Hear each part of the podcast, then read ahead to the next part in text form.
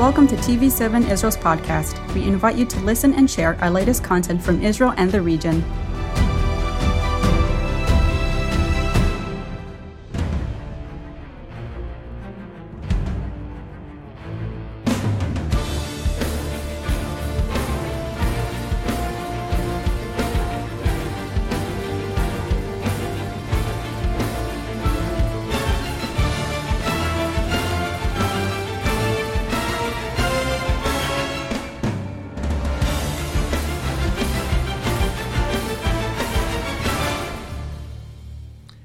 Shalom uh, from Jerusalem. This is Watchman Talk, a series of conversations with Israeli experts and practitioners in military affairs, intelligence, politics, government, and diplomacy. And indeed, our guest for a second conversation is veteran diplomat, Ambassador Roni Leshno-Yaar. Thank you again for coming. Shalom again.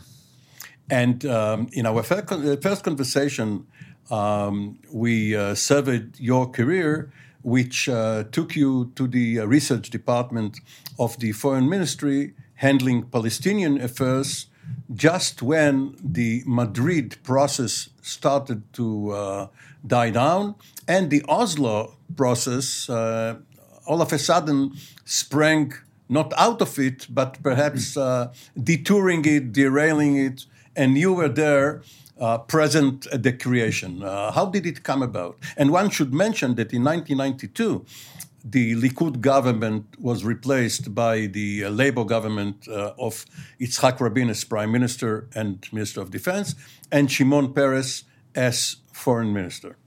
Ronnie. Look, I, I, I, I, was not part of the Oslo gang, but I was there in the margins. For example, uh, the first time that uh, Terje Larsen, the Norwegian, Norwegian mediator, uh, mediator uh, came to the foreign ministry. Uh, we were invited to meet with him. He was then the head of FAFO, which was a Norwegian uh, NGO or think tank, uh, and he spoke about Israel-Palestinian uh, affairs. And two gentlemen, Israeli gentlemen, who escorted him, I knew personally. my university teacher Yair, Yair Hirschfeld, and his colleague and my friend uh, Ron Pundak, who studied with me in the university. And who served in the Mossad for right. a while. Right, uh, unfortunately passed away uh, uh several years ago. Uh, so that was my first encounter with the Oslo uh, situation, and later in different other ways in Israel and and abroad. Do you believe that the Oslo process was doomed to fail? Do you think um, at uh, some juncture it could have been handled better? I think that the Oslo process was a huge success. I have to say that it's in the eyes of the beholder, and you have to define success. But I think that that's my opinion. The Oslo process transformed the Palestinian issue from a global issue into a local issue from something which existed outside Israel in Arab countries and beyond into an Israel West Bank Gaza situation. And look, you look back 30 years, uh, and you look 30 years uh, back, and you see how it narrowed down to uh, a disagreement between Israel and the Palestinian uh, Authority. In simple terms, uh, the deal that, that Yitzhak Rabin, who was um, skeptical uh, suspicious of Yasser Arafat for good reason, um, a military man by training, but also an excellent ambassador to Washington in the late 60s and uh, early 70s, and of course, prime minister, defense minister, chief of staff of the IDF. The, the deal, as Rabin saw it, was that in exchange of giving Arafat and uh, his uh, colleagues from Tunis, from outside the territories, control of certain responsibilities and jurisdictions in the territories, Arafat will impose his authority on all Palestinians residing in these territories and will prevent further terror act- acts against Israel. Rabin himself personally never spoke about a future Palestinian state, even though it was obvious that it could get to that. And Arafat did not really fulfill his part of the deal. Look, I don't see myself as, a, as, a, as an expert on the Oslo process. Uh, uh, certainly not to determine whether it was right or wrong, success or uh, or failure. I, as I said before, I think that it was a huge success for Israel, uh, in the sense that it minimized the conflict, and you see what is going on today. Um, but I think that uh, there are two sides to this uh, story. It is true that Arafat was an impossible partner, but it is also true that Israel was not an easy partner as well.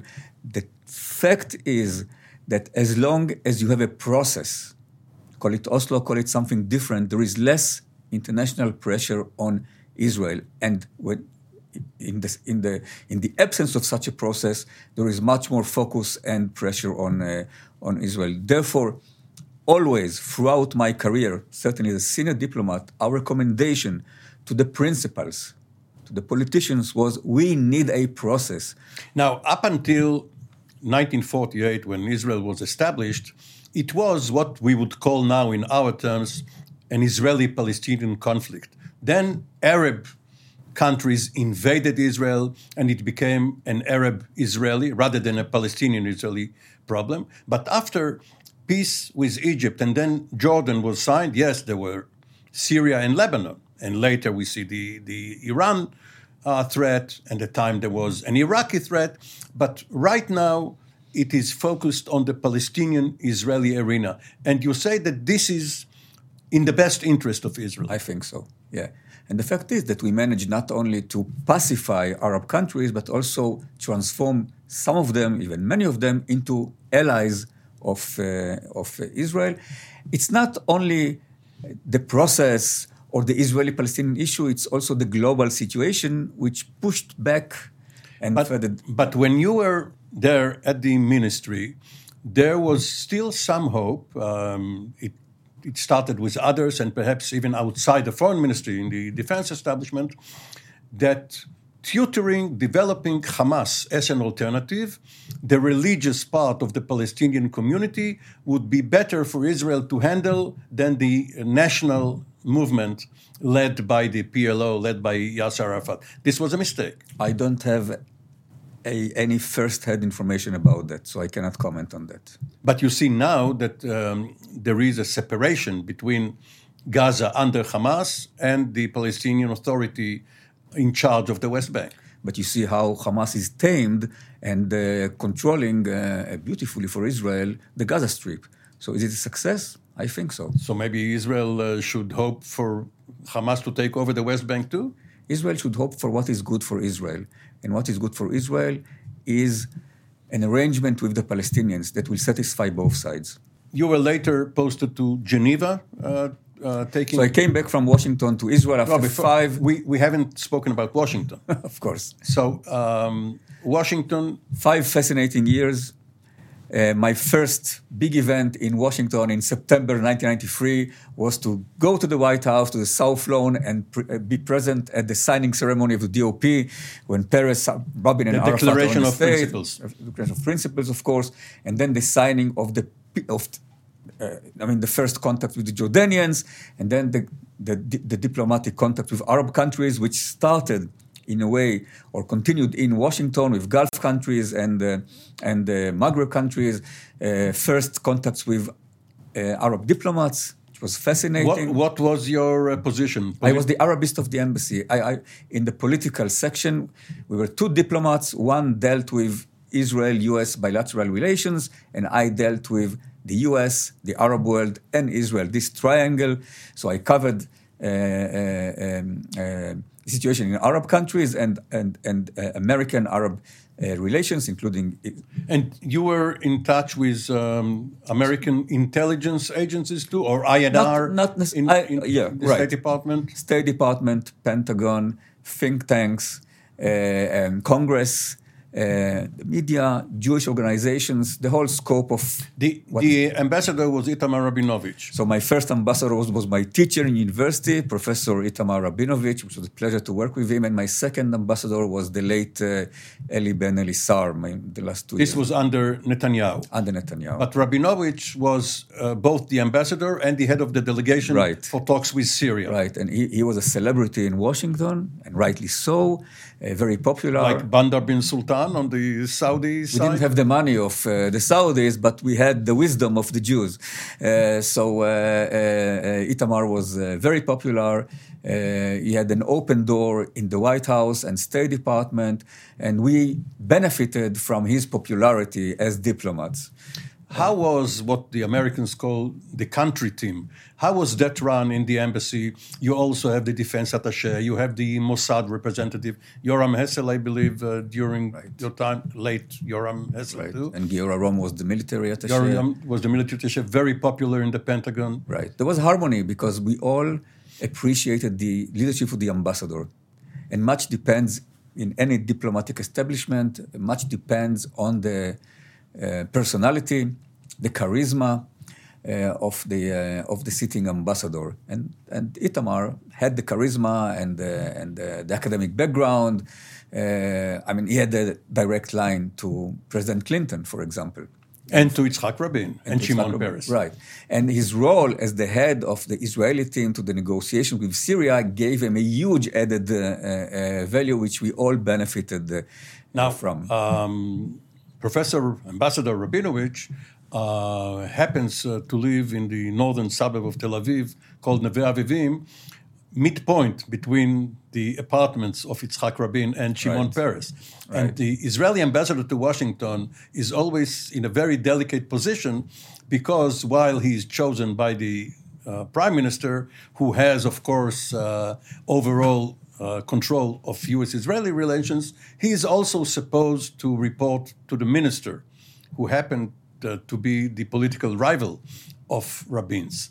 Did you uh, notice any any tension between these two ministries? Because you are a foreign ministry employee, your career depends um, on the pleasure of the minister, but the prime minister uh, is looking over your shoulder too. well, there was tension, but I never noticed it. so uh, uh, again, because it was well known that uh, Itamar is close to uh, Rabin and enjoyed the full uh, confidence of the prime minister, uh, then I don't think that it created a real problem. Definitely not for us, the the diplomats.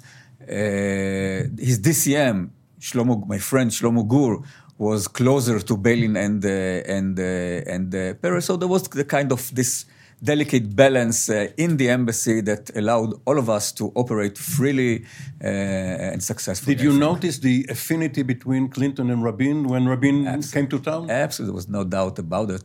Clinton admired Rabin, and his grief, grief following the assassination of Rabin, Rabin was authentic. I was there at the embassy, the ceremony immediately after the assassination of Rabin. Clinton came to the embassy and gave a- an emotional speech, an unbelievable emotional uh, uh, speech. It was all of us cried. Uh, it was a difficult moment for us as diplomats, not because it was Rabin, but because an Israeli prime minister. It was a shock for all of us. Uh, And then after the brief interregnum of Peres, there was Netanyahu, who came to town promising uh, to wean Israel of American aid, which never happened. Did you notice uh, a different kind of reception? That was not your department, but but uh, Netanyahu was obviously closer to the Republicans, to Speaker Gingrich, rather than to the Democratic uh, Clinton administration. You have to keep in mind that uh, then in 1996, and Netanyahu was a young uh, politician, a very first time prime minister, not as experienced as he is uh, today. His relationship with the Republicans were less obvious than what they are today. He needed the support of the Clinton administration, so he was less uh, uh, um, uh, uh, uh, confrontational than what he allowed himself to be uh, later With Obama. on. And it took him time. It took him time to to realize that you have to be very careful uh, with uh, the American administration. Uh, Uh, but I think he did, he did quite well in his first uh, trips to, uh, um, uh, uh, to Washington. And look, Israel US relations are based not on the um, uh, identity of the sitting prime minister or president, but on other things, you know, values, history, pioneering spirit, interests, interests uh, uh, absolutely. Uh, so even when you have a less friendly president or less friendly prime minister, still the relationship will go on up to a point. So when you move out of Washington, which is obviously the preeminent post in the Israeli foreign uh, service, you move to another post. Even when you are you are the head of the delegation, the, the ambassador, what do you feel? Do you feel that um, uh, you get Geneva or any other place? Do you feel that it is less interesting, or because your responsibilities uh, are becoming uh, uh perhaps bigger? Uh, this is a sort of compensation. Well, definitely, Washington is the best posting that a career diplomat can uh, hope to get. I think that it's more appealing to junior diplomats than to senior diplomats because the kind of uh, networking and experience that you uh, buy in Washington is a gift that diplomacy is giving you for your future career. Uh, and this is what I got when I was there, a mid-level. Uh, uh, and your counterparts from both the American. I carry them with me until this very day. And absolutely, most of them, for example, are senior American ambassadors, senior Jewish uh, activists, uh, uh, senior academicians, and, and, researchers, and so on and so forth. But after Washington, I returned to Israel. I spent four years in the North America division. I was the number two in the division. The number one was Ambassador Yoram Ben Zeev, my good friend, who later became Ambassador of Israel to Germany.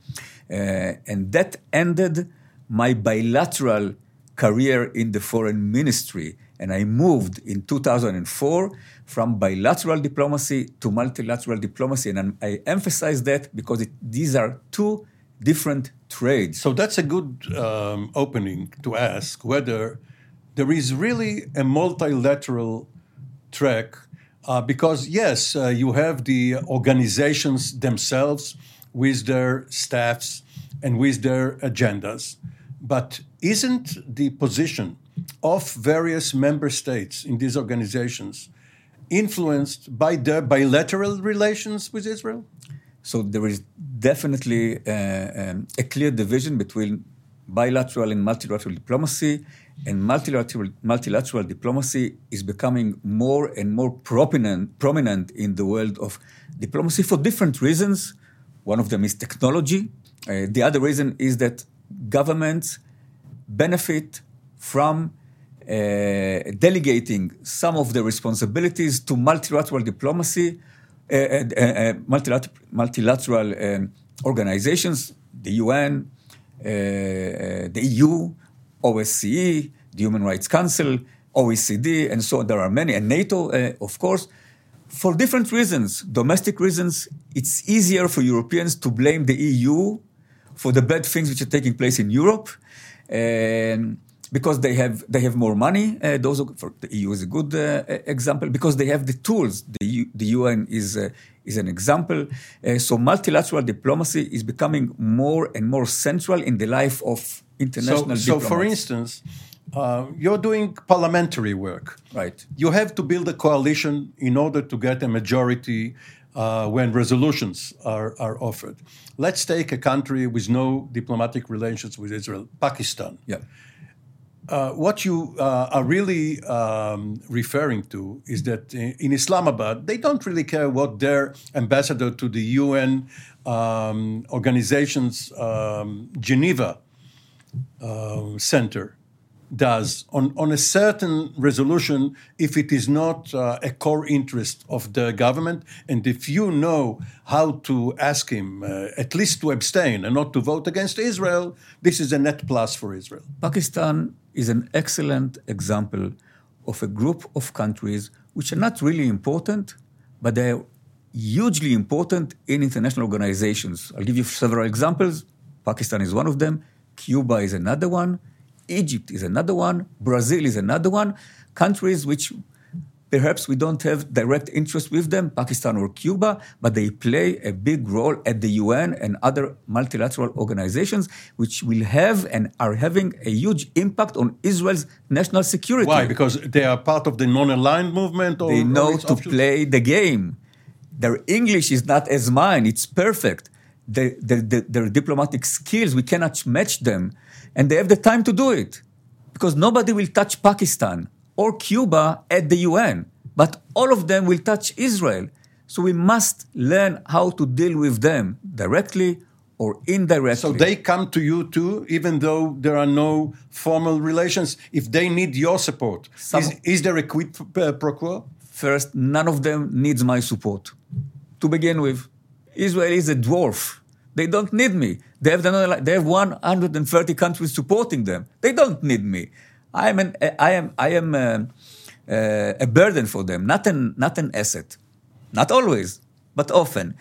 But, and some of them will not dare approach me out of the fear that others will see them talking to me, even if they need favors from me.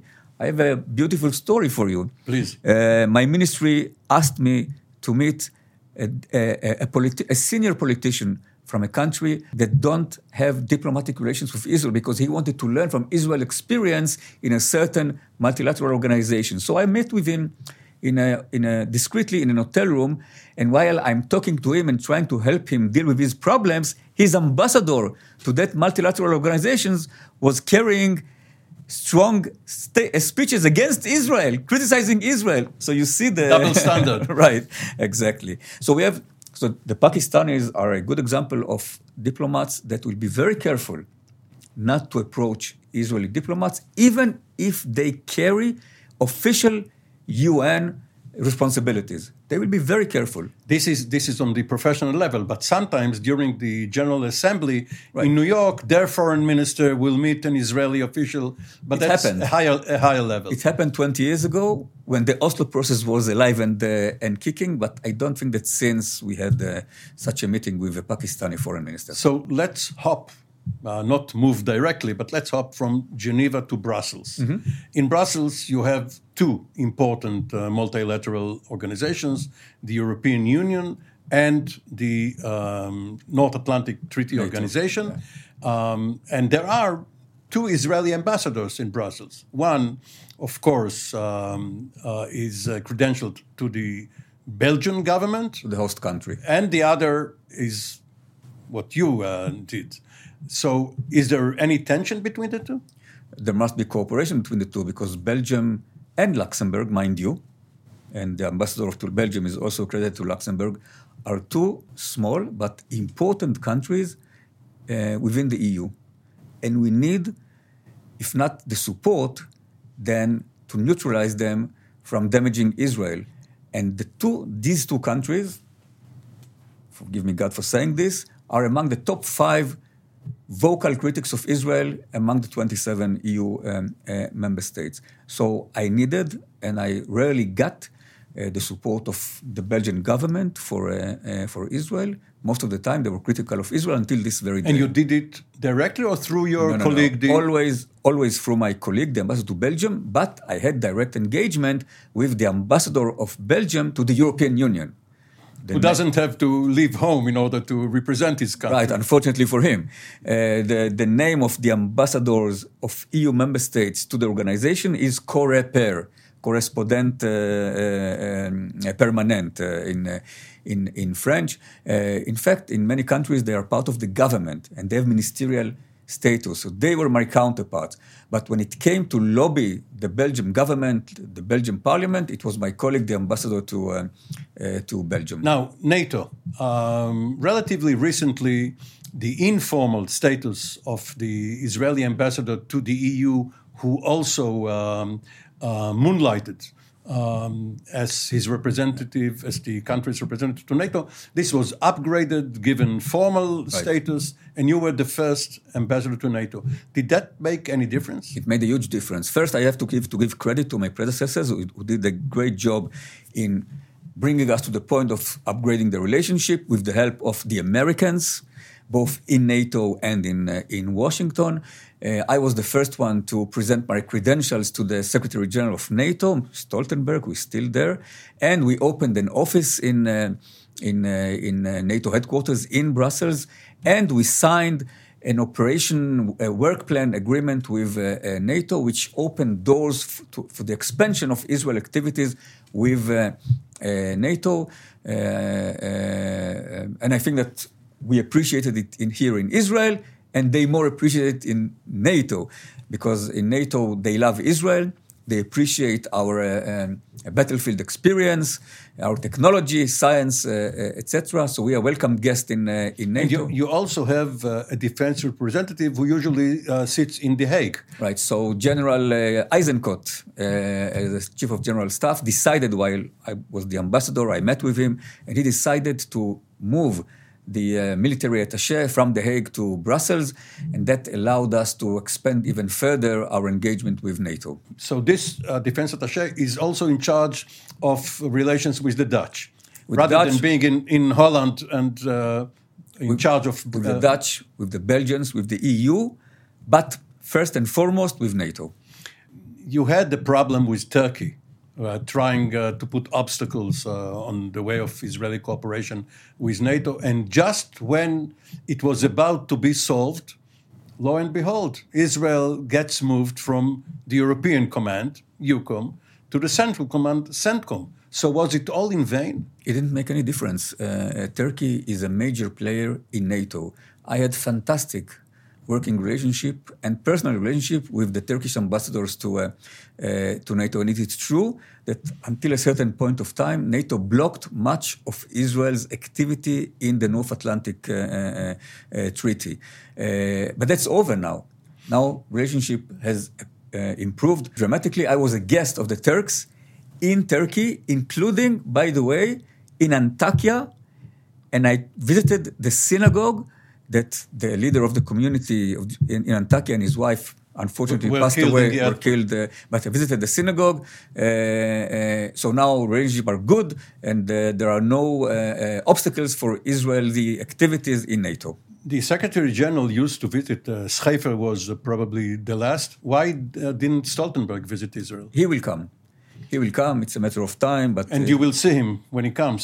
Hopefully, if he invites me. Even even though you are now out of uh, the uh, the service. Let's first and, see that he comes to Israel, and then we'll talk about his schedule. And you are representing uh, Jewish uh, American Jewish. I'm doing two things. I, I teach uh, at the Ben Gurion University. I have a course on EU and NATO at the university, and I'm a consultant for the World Jewish Congress.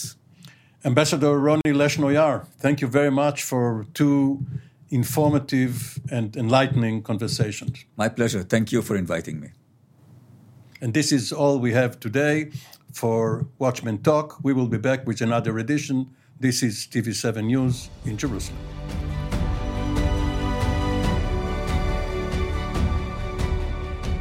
Thank you for joining us in another TV7 Israel podcast. For more content, visit our website at tv7israelnews.com or follow us on social media.